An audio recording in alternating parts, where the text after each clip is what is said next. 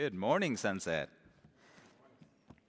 Um, transformation is this difficult to wrap our, wrap our minds around concept. Um, and it doesn't help that the word gets thrown around so much that it's easy for the weight of its meaning to be lost on us. So, what I want to start off doing this morning is to help us really wrap our minds around uh, what we mean when we say transformation. I don't want the meaning of it, the weight of the meaning behind the word, to be lost on us. So, really, because I care so deeply that we really get what this word means, and for no other ulterior motive whatsoever, I've put a few pictures up for our collective benefit. Um, here up on the left, you will see our very own Chris Joe. Um, uh, you know, much younger, and, and you can see the transformation that has taken place, right? Mostly good. Next up is, is look at that. I mean, it's not even in color, you know, it's black and white. Uh, that's Bill. That's Bill Tracy, our very own. Okay? Again, transformation. You see this little baby, and then Bill. And then, guess who that is? Yeah, that's Monty Pettyjohn. Wow, look at that pose, right? Transformation, major transformation, right? I mean, there is resemblance, but wow. Next up, see if y'all can figure out who that is. That on the left is my wife, Danny. And on the right, that white baby, that's me, believe it or not. Okay, transformation? Yeah. Okay, I was a white baby when I was born. How cool is that? Look at that. But see, the contrast is even more stark when, he, when we look at pictures like this one. Look at that. You know, this when, when Elijah and Micah were, were, were in the womb, right? The doctor said, hey, you need to get ultrasounds done. And we're like, okay. And, and then there came a point, they said, there's this really cool thing called a 4D ultrasound. Wow. Blew our minds. And so we said, okay, let's do it. And so we went, and, and, and you get this sneak peek, right? In, into, this, into this baby that is just about this big, probably, right? Right? And it's growing and growing and growing. And so the stark, the contrast is incredibly stark, right? I mean, we go from this, we actually, you can go further back than this, where you start out as a microscopic cell, right? And then you see that the transformation that takes place is incredible, it's exponential. Aesthetically, there is no resemblance at all between that little baby and the people that we see around us grown, mature adults. But here's the curious thing about this transformation much of it, a large part of it, is out of our control. Right? A large part of it is out of our control. Now, I did participate in this transformation to a certain degree by the things that I ate, by how much exercise I did, by these different things where I contribute to this process of transformation, this growth, this maturation, right? But a large part of it is, was really out of my control and is out of our control, right? I didn't get to decide how tall I'd be, right? If it were up to me, I'd probably be a little taller, okay? I didn't get to decide what color skin I would have. I love my color skin, by the way right? Uh, I didn't get to decide how good or bad at math or computers I'd be, but as an Indian, I guess there's a baseline competency, right, in both. Okay? You can laugh, it's just a joke, okay? But see, a lot of that was, was God's design. That was His work in us, right? Incredible. Now, listen, listen to this from Psalm 139. I know you've heard it a million times. Let's do it one more, right? The psalmist goes, You formed my inward parts, you knitted me together in my mother's womb. Now, whether you read that literally or as poetry, uh, it communicates the same truth that God actively puts us together and He causes us to grow physically and spiritually. right? He puts us together and He causes and facilitates and empowers our growth. He is the one that takes us from being these babies to being these mature adults. And, and there are two aspects of this transformation. If you look at the Christian life, if you look at what is spiritual transformation, uh, I can see it in these two ways. There is this very sort of immediate transformation that takes place. When you go into the waters of baptism and you come back out, you are in an instant transformed from death to life, like that. A very immediate transformation. But then what follows that is this continual process of transformation where God is working in us to get us to a set objective that He has in mind for us. Right? So, this morning, what I want to do is, is focus on the second part of transformation, the second aspect of transformation. At least that's how I look at it, right? That's how it's helpful for me to think about it this spiritual transformation, what it really is. And specifically, I want to look at uh, what is our model for transformation. We talk about changing and growing and maturing. Well, shouldn't we define what it is that we're trying to be transformed into? Uh, shouldn't that be the first question? So we'll look at that. Uh, what is our model for transformation? Secondly, we'll look at how it is God that supplies the power that we need for this work. And finally, we'll look at what is our role in all of this. And my hope is that we would pursue spiritual transformation intentionally as the core endeavor of the Christian life. I, my hope is that we would see spiritual transformation not as this buzzword that has lost all meaning, not as this, not as this word that really we sort of have a vague understanding of, but, but but we don't really know how it applies to our lives in a tangible way. I, my hope is that we, we see it as hey, listen, this is what being a Christian is all about, is this spiritual transformation. See, just as a baby emerges from childbirth, and, and from that moment on, actually, from the moment of conception, right, there's this growth that takes place. And much like that physical growth and development of a baby, babies in the faith, when you come out of the waters of baptism, right, babies in the faith also need to grow and develop spiritually. And when this growth does not happen, for whatever reason, when this growth is stunted, don't we diagnose it as abnormal? We say, hey, something's not right here, right? Why? Well, because babies aren't supposed to stay babies and we all understand that, we go, something is not working here. Let's try and help you along, right?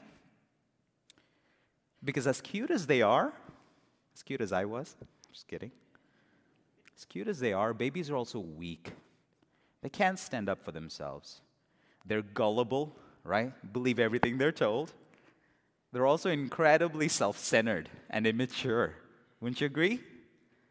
And, and, so, as adults, what we try to do, as parents, what we try to do is, is help them grow up and mature, right? We, we help them uh, become stronger. We help them become discerning. We help them become less self centered. And it's more than being less self centered. We'll get to that here in a couple of minutes. This process of growth is what I mean when I say spiritual transformation. I don't want that word to lose meaning for us. It is a beautiful word that captures a, a, beautiful reality for us.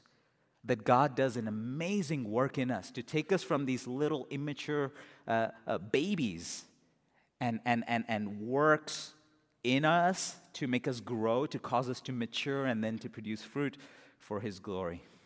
First, then, this morning, I want to see for us that the model of our transformation is Jesus right? He is, our faith rests on Him. He's the centerpiece, right? He, he is at the heart of who we are as Christians. He is the essence of what we are trying to be. See, Christianity, Christians and Christianity, we're not so much about becoming a better version of ourselves, right? Do we agree? Christianity doesn't, doesn't tell us, hey, listen, a generic be better. That's not what Christianity says. Christianity says, no, no, no, very specific be like Jesus.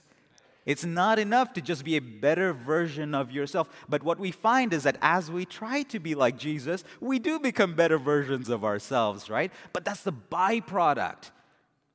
The Apostle Paul will say, hey, listen, you fix your eyes on Jesus, right? You fix your eyes on him. He's the author of your faith, he's the perfecter of your faith, right? He's the centerpiece of your faith. He's what this is all about. And so, what God is trying to accomplish in us is that each day, as long as we walk this earth, that we would more closely mirror the life of Jesus. Why? I think it has something to do with the fact that when Jesus comes up out of the waters of baptism, when John baptizes him in the river Jordan, right? You remember what happens in that moment? the Holy Spirit descends on him in the form of a dove, and a voice from heaven says, What? This is my son. In him I am well pleased. Don't you want to hear those words? Don't you want to hear God say those words? It's, it's, it's just a variation of, of another statement, a declaration where God will go, Hey, well done, good and faithful servant. It, it's in the same vein. It's, it's saying, in, this, in essence, the same thing. And so Christians go, Well, if Jesus could do that, if Jesus knew how to please the Father, if Jesus knew how to glorify the Father, well, I can do it too if I imitate him. He has set for me an example to follow. I can please the Father, I can glorify the Father if I can imitate Jesus. And so then we get to the question of, well, who is this Jesus, right? What is he like? And I can give you a list, sort of like this one up on screen. I can talk about all of his character attributes, what he was like, what he is like, right? And, and, and, and, and I mean, we could spend an entire year, right?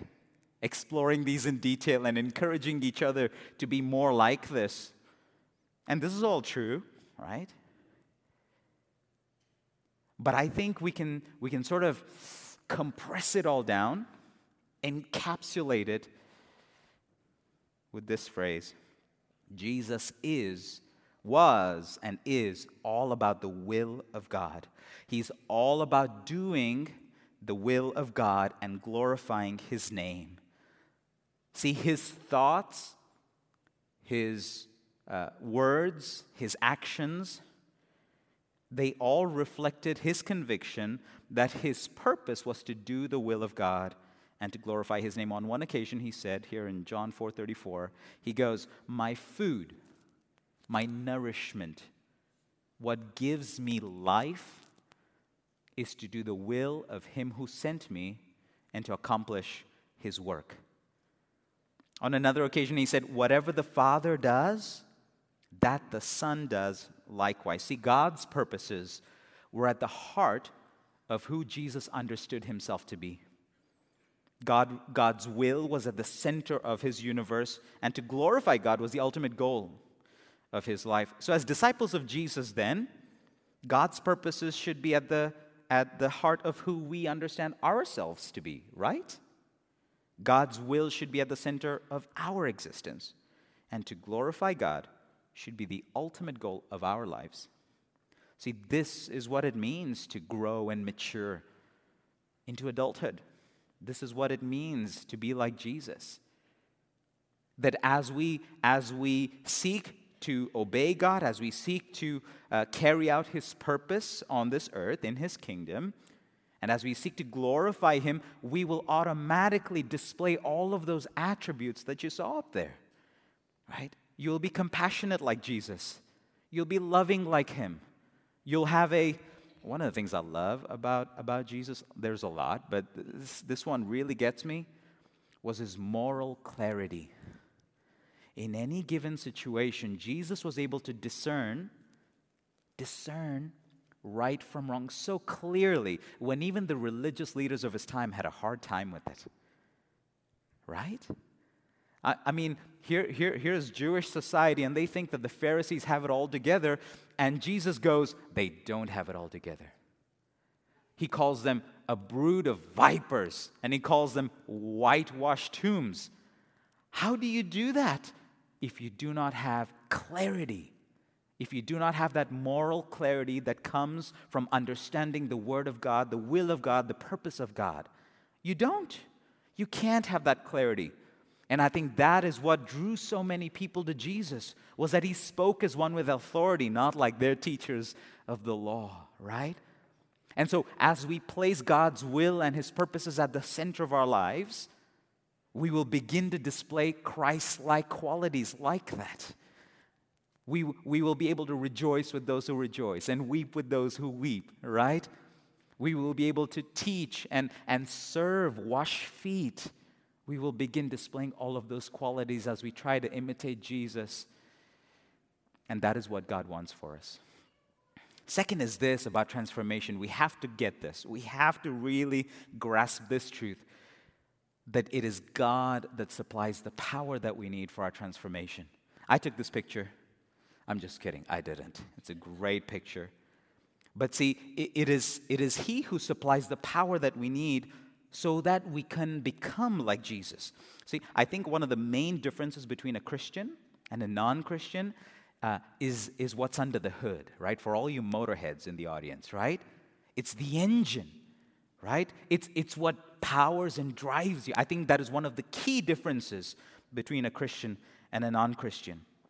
See, before we're given new life in Christ, all we had was the power of our own will. And how strong was that? Fickle. No?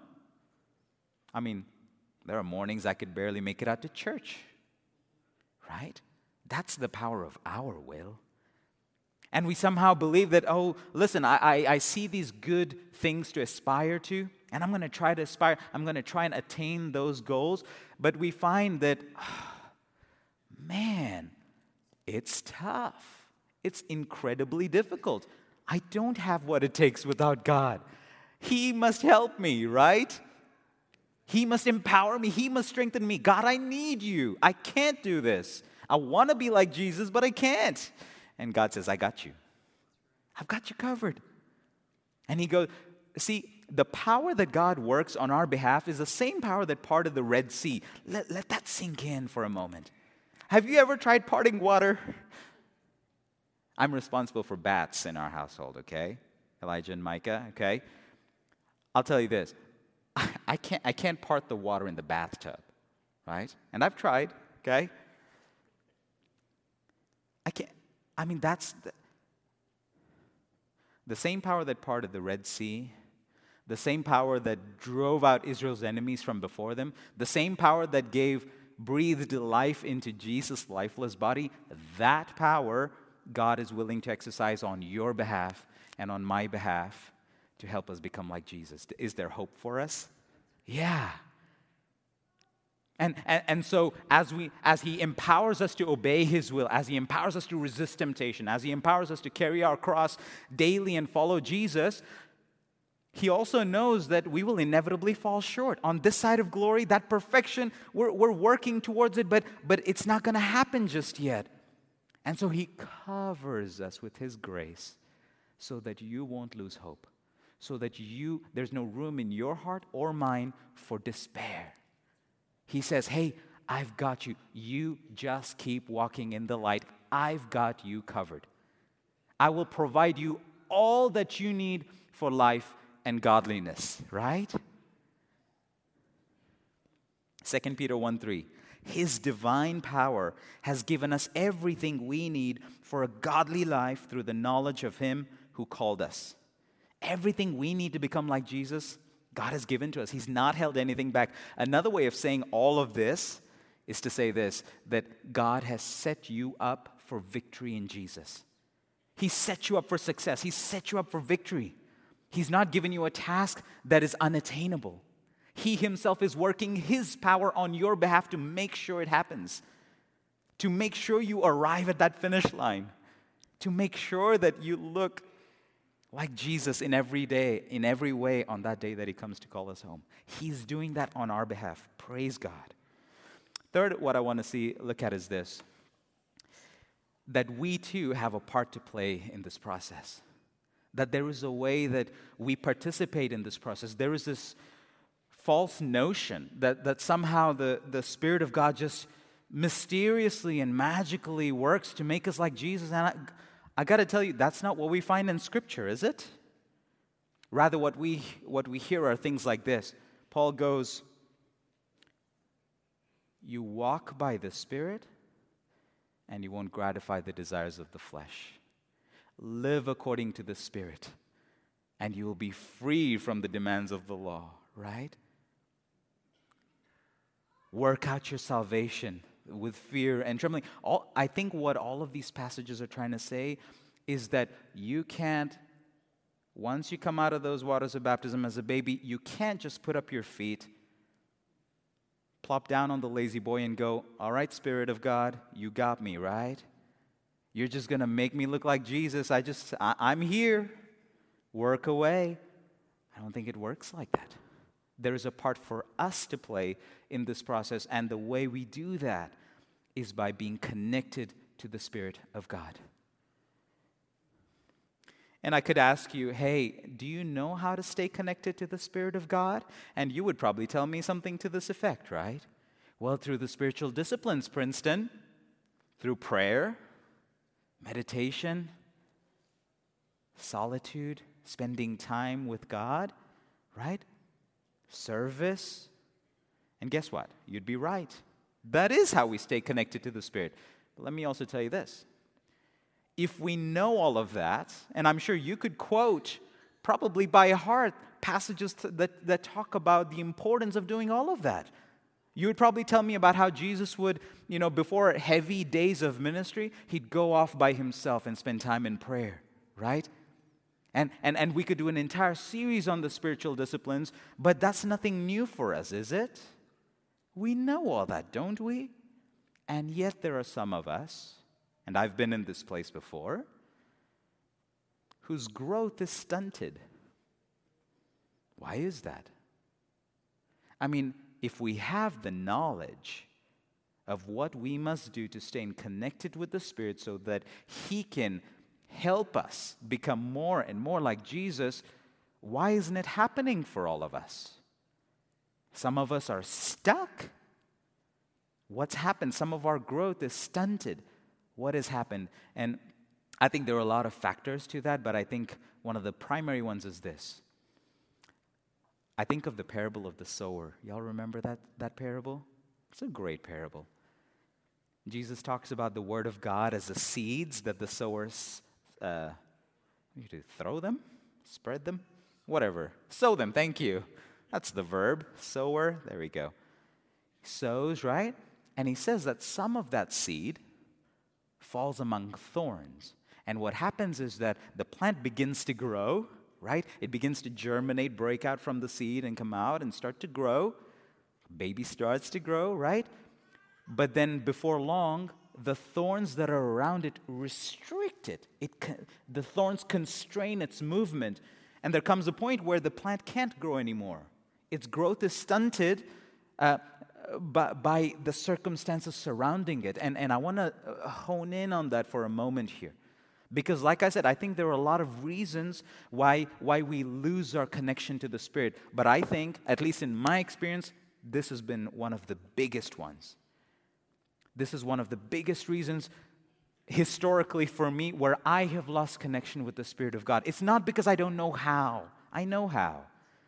I think y'all know how. But you know, we love to say, well, life happened. Have you ever said that? Life happened. And I think when life happens, we get knocked, we get distracted. It is very difficult then to maintain that connection with the Spirit. It is. But here's what we got to do get over it. I don't mean to be glib. we must. It is staying connected to the Spirit of God through the spiritual disciplines, walking in step with Him so that He can empower us to be more like Jesus. That is worth us saying, I'm going to give it another shot. Yeah, I got knocked down. I'm going to pick myself back up and I'm going to try and keep in step with the Spirit again. I'm not going to stay down. The, the, what He's doing in my life is far too important for me to be discouraged, for me to be despairing. No, God covers me with His grace, so let me keep going. He, he is providing all that I need to become like Jesus. This is worth it. I know what I have to do. I'm going to get after it, right? I'm going to get after it. I'm going to do it. I think that's what Paul means when he says, hey, you walk by the Spirit, right? You walk, there's this continual movement. Even when the going gets tough, especially when the going gets tough, sometimes all you feel like you can do is just hang in there. Well, hang in there. Hang in there because He is faithful to carry you through. If He's going to take you through that fire, He is faithful to bring you out on the other side. And you will look more like Jesus for it.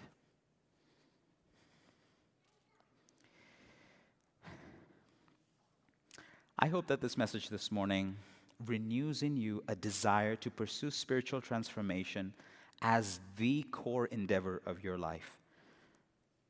I pray that you can fix your eyes on Jesus as our model and walk in step with the Spirit and allow God to exercise His immense power on your behalf to make you more like Jesus. As cute as babies are, we saw that they're also weak and gullible and immature and self centered. God doesn't want us to be any of those things.